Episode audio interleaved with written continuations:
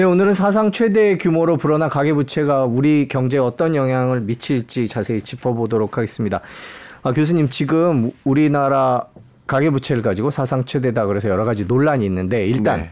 어, 객관적으로 판단할 수 있는 세계의 주요 경제기관이나 연구소들은 우리나라 수준을 어떻게 보고 있습니까? 일단 가계부채의 문제를 지적하는 것은 크게 세 가지예요. 증가 속도가 빠르다. 네. 그리고 그 규모 자체가 GDP 대비나 혹은 소득 대비 너무 절대적으로 높다. 크다. 규모가 크다. 세 번째 요인은 이것을 갚을 능력이 있느냐. 그것을 이제 진단하는 세 가지 관점에서 어, 지적을 하고 있는 겁니다. 그러니까 IMF 여러분 아시는 OECD, 월드뱅크, BIS, IIF 이런 국제 금융 관련 경제 기구나 협회 이런 국제 다- 협단체들이 어, 지속적으로 한국 경제 가계부채 문제가 문제가 있다 라고 지적을 하고 있는데요. 어, 각 기관마다 어떤 식으로 좀 문제를 지적하시는지 각각 포인트는 달라요. 네. 포인트는 다른데 그걸 종합해 보면 정말 여러 가지 부분에 있어서 문제가 있겠구나라고 이제 생각해 볼 수 있을 것 같아요. 자료를 한번 보면서 말씀드리도록 하겠습니다. 네. 네. 일단 지금 보고 계시는 이 자료요. 네. 이것은 어, 소위 우리 BIS입니다. 네. 아, 국제 어, 지급 결제 어, 뱅크라고 볼 수 있는데 여기서 진단하기를 GDP 대비 가계 부채의 규모가 아, 절대적으로 우리나라가 다른 어떤 나라보다도 높고 네. 그리고 그 올라가는 정도가 가장 가파르다.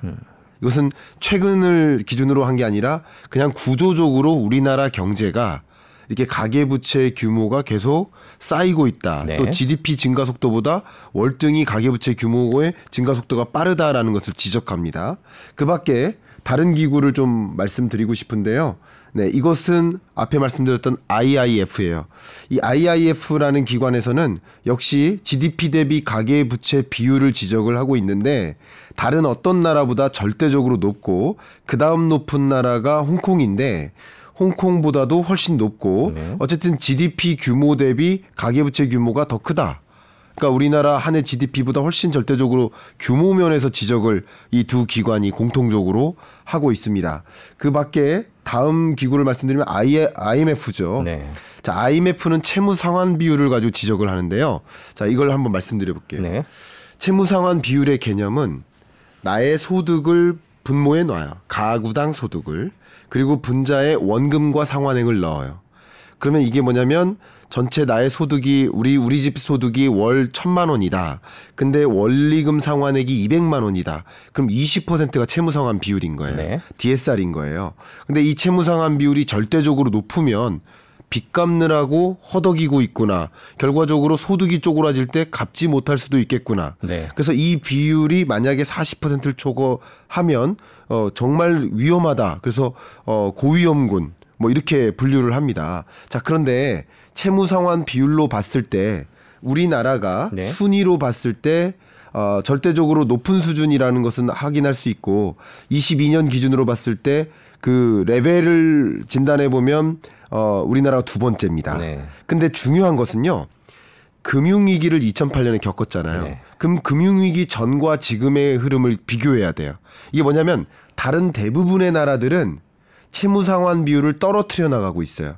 보게, 보겠습니다. 2007년이 검정색 바예요. 네. 22년이 파랑색입니다. 네. 그러면 바가 더 높은 나라인 게 정상인 거예요. 음. 가계부채 문제를 관리해 나가고 있는 거예요. 네. 근데 2007년에는 이렇게 높았다가 그 이후에는 낮아지는 게 금융위기를 겪으면서 아, 우리 가계부채 관리해야 되겠구나 네. 하면서 채무상환 비율을 조정해 나가는 거예요. 네. 이게 낮을수록 안정적인 겁니다. 네. 근데 우리나라만 극단적으로 높아졌죠. 네. 다른 높아진 나라들이 있습니다만 높아진 정도가 가장 높고 네. 그리고 그 절대적인 채무 상환 비율이 높기 때문에 이것은 어쩌면 상환할 수 없는 부채는 쌓이는데 부채를 못 갚을 수 있는 가능성이 생길 수 있다라는 것을 IMF가 지적한 겁니다. 뭐그 밖에도 OECD도 이 부분을 지적을 계속 하고 있는데요. 네. 세계 주요국들과 비교했을 때 이제 소득 대비 부채를 또 계산을 합니다. 네. 순 처분 가능 소득 대비 가계 부채 규모의 증가 속도가 유독 빠르다라는 것을 지적하고 있는데 네. 보시는 것처럼 미국은 금융위기를 겪은 이후에 디레버리징이라고 하죠. 네. 빚, 빚의 규모를 좀 줄이거나 어쨌든 어, 또 빚의 위협으로부터 좀 벗어나기 위해서 관리를 해온 거예요. 중장기적으로. 그런데, 그런데 우리나라는 유독 그 소득 대비 가계부채의 규모가 절대적으로 높아지고 있는 흐름을 보면 우리나라는 지금 통제하지 않고 관리하지 못하고 있는 그런 상황. 이것은 중장기적으로 여러 국제기구들이 우리나라의 가계부채 관리가 좀 안 되고 있다. 그러니까 대응을 해야 된다라는 것을 경고하고 있는 거라고 볼 수 있겠습니다. 그러니까 규모 면에서 속도 면에서 그 상환 능력 면에서 이런 여러 가지 면에서 가계부채 문제가 지금 굉장히 부실해져 가고 있다 라는 것을 지적하지 않을 수가 없습니다. 네, 근데 오늘 정부가 이런 의견을 내놨습니다. 금융위원회가 그 가계부채와 관련돼서 과거 어느 시기와 비교해도 가계부채가 안정적으로 관리되고 있다. 물론 이제 현 정부 들어서의 증가율에 focusing을 한 발표인 것 같기는 합니다. 네. 뭐 정부가 이런 발표를 한 걸 또 어떻게 이해를 해야 될까요? 네. 일단 이 가계 부채가 늘어나나 줄어드나 이거를 결정짓는 정말 핵심이 바로 금리겠죠. 그 금리는 말 그대로 가격이에요. 이 물건 살까 말까를 결정짓는 건 가격이에요. 아, 대출을 의존할까 말까는 역시 금리입니다. 그러니까 2022년부터 금리가 치솟았지 않습니까?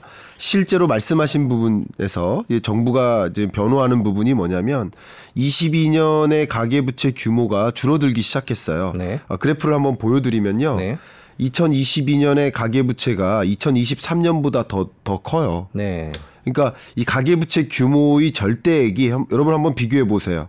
한 번도 줄어든 적이 없습니다. 네. 자, 물론 그래프는 제가 직접 그렸지만 여기 이 그래프를 그리기 위해 활용한 데이터는 이 한국은행에서 추계하고 있는 가계 신용 데이터예요. 근데 가계 신용 데이터가 한 번도 줄어들지 않다가 2023년 들어서 절대적으로 줄어드는 현상이 있죠. 네. 아, 이것은 어쨌든 이런 부분에 있어서 관리되고 있다라고 생각할 수도 있는 거예요. 네. 그런데 내막을 들어가 보면 네. 그렇지 않다고 생각을 합니다. 이게 무슨 말이냐면 네. 22년보다는 23년이 절대적으로 줄어든 건 사실이지만 네. 안타깝게도 23년 중반부터 네. 다시 가계부채 규모가 굉장히 빠른 속도로 늘고 있습니다. 최근 들어서는 예, 최근 들어서. 네. 그러니까 22년과 23년 지금까지를 비교하면 낮은 게 맞아요. 네. 그러니까 금리 올라가면서 가계부채 규모가 줄어든 거예요. 이런- 이런 걸 우리는 디레버리징이라고 하죠. 디레버리징을 일으킨 거예요. 금리가 높은데 가계부채를 더 질 수 없잖아요. 그러니까 그런 면에서는 이게 규모가 줄어든 건 사실이나 최근 23년 중반 이후 가뜩이나 금리가 높은데 이 상황에서 가계대출 규모가 급속도로 늘어나고 있다. 그럼 이것은 정말 관리하고 있는 건가 하는 어 제가 이제 이런 가계부채 부분을 연구하는 연구자로서 어, 그 부분에 대해서는 공감하기가 좀 어렵다 저는 생각을 합니다. 네, 그렇군요. 그 이 가계부채가 우- 네. 이렇게 심각한 상황인데 이게 구체적으로 우리나라 경제, 우리나라 사회를 뒤흔들 수 있다. 네. 뇌관이 될 수 있다라고 말하는 이유가 뭐 여러 가지가 있는데 네. 교수님께서는 특히 어떤 부분이 문제가 될 거다 이렇게 보고 계세요? 예, 그게 바로 자영업자예요. 자영업자요. 예. 이 자영업자의 부채로 우리는 이 분, 문제, 가계부채 문제의 본질을 초점을 집중했으면 하는 생각이 드는데요. 자영업자의 대출 규모가 최근 들어서 지속적으로 늘고 있습니다. 네. 보시는 것처럼 2022년에 그리고 22년보다 23년이 아까 보셨던 가계부채 규모는 오히려 줄었잖아요. 네. 디레버리징을 했잖아요. 네. 근데 자영업자는 줄이지 않고 계속 늘고 있습니다. 음. 그러니까 금리는 계속 올라가는데 가계부채 규모는 더 의존하는 거예요. 이것은 갚을 수 없는 빚이 늘어나는 성격이 강하다라는 것을 보여주고 그게 근거가 있는 것은 바로 오른쪽 그래프에서 보시는 연체액과 연체율입니다. 네. 아, 연체율, 연체액, 연체라는 개념 여러분 아시죠? 만기가 됐어요. 이자를 상환해야 돼요. 근데 이 만기가 도래됐는데 이자 상환을 안 해요. 그럼 연체죠. 그럼 연체율이 올라가고 있다는 것은 갚을 수 없는 빚의 규모가 늘어나겠구나 라고 가늠할 수 있는데 지금 자영업자 연체율이 최대치입니다. 연체액의 규모도 최대치입니다. 그러니까 이런 것을 보면 가계부채의 가장 약한 고리가 자영업자의 부채에 있지 않나 하는 그 우려와 걱정이 저는 개인적으로 많이 들고 있습니다. 네, 그러니까 특별히 어떤 근본적인 대책 없이 계속 땜질식으로 지금 가고 있는 그런 상황인 것 같은데 네. 이제 자영업자에 대해서 좀 몇 가지 여쭤볼게요. 이 연체율 1.15라고 나왔던데요. 네. 음, 이 어떻게 해석을 해야 될까요? 이 정도 되는 수준이라는 건 어떻게 봐야 될까요? 아, 우리 가계부채 전체의 연체율 가계부채 전체 어, 약 1,900조 원에 달하는 그 가계부채 규모에서 있어서의 영, 연체율이 아, 지금 높게 치솟아 봐야 0.2, 0.4입니다. 네. 우리나라의 현재 가계부채 연체율이. 근데 자영업자의 연체율이 이 정도다. 이거는 정말 말 그대로 심각한 수준인 거라고 네. 저는 생각을 합니다. 네. 연체액의 규모나 역사적으로 비교하나 현 시점에서 전체 평균적으로 비교하나 마찬가지고요. 그러니까 연체율이 치솟다 보니까 결과적으로 자영업자 차주의 네. 이 금융 채무 불이행자, 그러니까 채무 불이행자가 계속 늘어요. 그래서 불이행자가 늘고 보시는 것처럼 4만 5천 명 정도에서 5만 2천 명 정도로 23년 1, 2분기 사이에 급증하죠. 네. 그리고 그 이 금융 채무 불이행자가 짊어진 빚의 규모가 6조 9천 600억 원에서 9조 1,300억 원으로 늘죠. 네. 자, 근데 이 그래프를 잘 비교해 보세요. 이게 이 그래프가 얼마나 심각한지를 좀 말씀드릴게요. 2018, 19, 20, 21, 22년까지는 네. 연간 비교입니다. 네. 연간적으로는 그 스무드하게 이렇게 올라가잖아요. 네. 그죠? 네. 근데 23년, 23년 1분기 이후는 분기별 데이터입니다. 아. 네. 그러니까 이게 같은 그러니까 그냥 절대적으로 봐도 올라가는 속도가 정말 엄청나죠. 네. 23년 들어서 엄청나게 올라가죠. 근데 이게 그대로 오- 속도를 가지고 얘기할 게 아니라 1, 2분기 동안에도 이렇게 급격히 증가하는 형상은 정말 이례적이고요. 더군다나 지금 금리가 싸서 가계부채 규모가 늘어나면 이해가 가는데 금리가 이렇게 높은 상황에서 가계부채 규모가 늘어나고 이 채무 불이행자가 늘어나고 하는 현상은 저는 정말 개인적으로는 심각한 상황이라고 저는 판단하고 있습니다. 근데 그 약한 고리에 대한 그 궁극적인 대응이 아니라 그 밀어놓는 거죠, 계속. 예를 들면 상환 시점을 지연시켜 준다든가 뭐 대납이 아닌 거예요. 뭐 어쨌든 상환 시점을 지연해 이자 상환 부담은 이자 이자 상환은 나중에 해라. 근데 또 이자 이자 상환이든 원금 상환이든 폐업할 때 해라. 이런 식으로 계속 뒤로 밀어놓는 거예요. 그 밀어놓는데 더군다나 지금 자영업자의 경기가 위험하다고 저는 생각하는 게 뭐냐면 원금 상환액이 있어요. 이자 상환액이 있어요. 근데 그것을 갚을 수 있는 능력은 분명히 매출일 겁니다. 그럼 지금 매출이 늘어날 만한 구조인가? 지금 23년 경기 침체죠. 근데 자영업자는 코로나19 때도 사실은 당했죠. 거리두기 단계 또 조치하면서 또 당했죠. 2차 셧다운, 3차 셧다운 또 당하죠. 그러면서 당하는 내내 망하지 않게만 만들어 준 거예요. 결과적으로. 왜냐하면 상환 시점을 지연시켜주고 보조금 주고 재난지원금 주고. 근데 그 재난지원금이 충분히 빚을 상환할 만큼의 수준은 아니기 때문에 잠깐은 버틸 수 있게만 해주고 좀 기다려라. 어, 무너지지 마라. 좀 지, 좀 지켜봐라. 기다려라. 버텨라. 이런 느낌으로 정책 지원, 금융 지원을 해준 거예요. 근데 좀 중요한 것은 23년이 됐고 코로나19는 사실 끝났다고 사실상 볼 수 있는데 근데 자영업자는 갑자기 경기 침체라는 걸 만나니까 여러분 아시겠지만 여러분 한번 이미 기사가 다 났, 났습니다만 우리나라 2,700만 취업자들이 소득이 쪼그라들고 있다 보니까 어, 소득이 쪼그라드니까 할 수 있는 대응이 뭡니까? 소득은 쪼그라들고 물가는 높고 실질 소득은 더 쪼그라들고 이자 상환 부담은 더 가중되니까 소비할 수 있는 여력이 줄어들어요. 그러니까 할 수 있는 대응이 뭐예요? 지출을 줄이자예요. 근데 지출 중에 어떤 부분을 줄일까요? 외식비를 줄입니다. 지금 줄이는 게 외식비 줄이는 거야. 그러니까 자영업자는 경기 침체의 또 다른 직격탄이 또 날라와요. 그러니까 이런 구조 속에서 지금 버틸 대로 버텨왔는데 어쩌면 뭐 이런 표현을 해서 죄송합니다.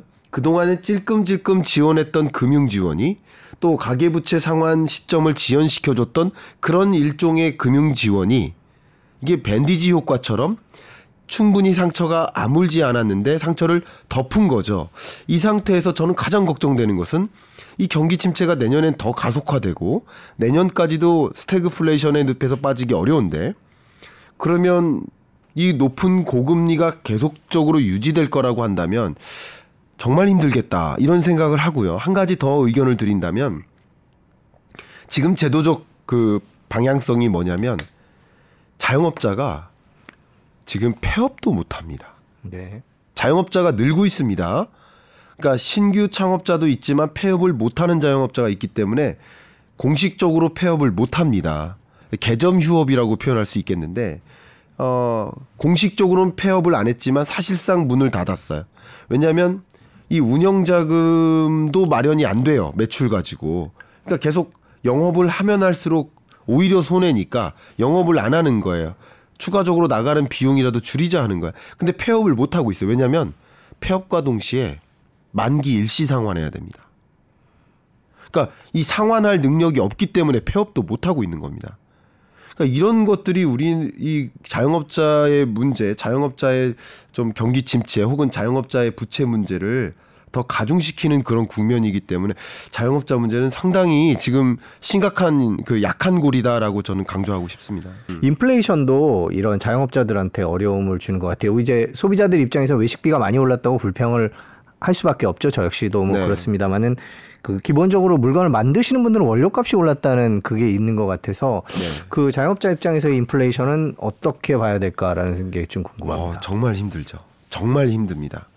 아, 자영업자 분들은 제가 그냥 항상 비교를 이런 식으로 말씀드리는데 김밥, 김밥 가게 할머니께서 햄 가격 오르고 단무지 가격 오르고 쌀 가격 오르고 김 가격 오릅니다. 전기 요금 오르고 가스 요금 오릅니다. 인건비도 오릅니다. 안 오르는 게 없습니다. 근데 김밥 가게 가격은 그 원자재 값 비용 오르는 만큼 올릴 수가 있을까? 왜냐하면 매출이 부진하니까 네. 가격을 올렸다가는 있던 손님마다 떠날까봐 가격을 못 올려잡고 계시는 자영업자분들이 굉장히 많으세요. 그러니까 이- 정말 사면초가죠.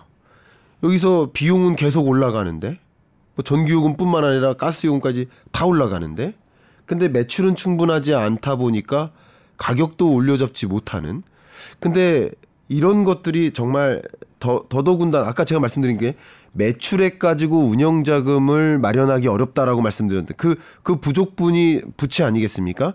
근데 매출액이 중요한 게 아니라 매출액이 유지된다 하더라도 이익이 줄어드는 거예요. 정말 힘든 거죠.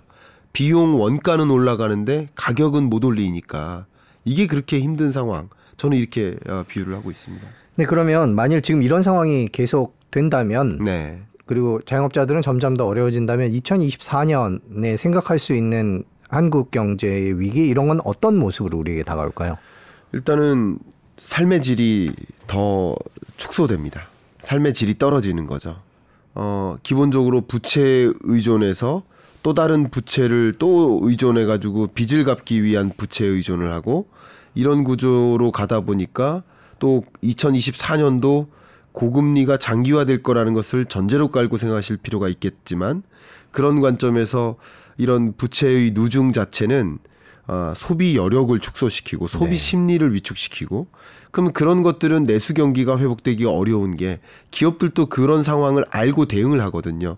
저도 어, 참 많은 기업에 어, 경영 전략 회의에 참석하고 어, 지금 24년 경제가 이렇게 흘러가니 이런 대응을 하세요라는 의견을 좀 드립니다만 여러분들께는 이런 방송을 통해서 의견을 드립니다만 어, 기업들은 만나서 이 의견을 드린단 말이에요. 근데 24년 경제를 스태그플레이션이라고 이미 define을 내리고 그 스태그플레이션에 어떻게 대응할까를 놓고 고민을 하는데 어쨌든 소비가 위축되고 이런 국면이 계속 지속될 거니까 그러면 어떻게 대응할지 고민하는 거잖아요. 그러니까 기업도 신규 투자를 못 하는 거예요. 고금리가 장기화되고 매출도 쪼그라들 것 같고 소비도 잘 안 일어나는 것 같고 기업의 투자 심리도 위축돼요. 그러니까 이게 악순환이죠. 투자 심리가 위축되면 어떻게 될까요?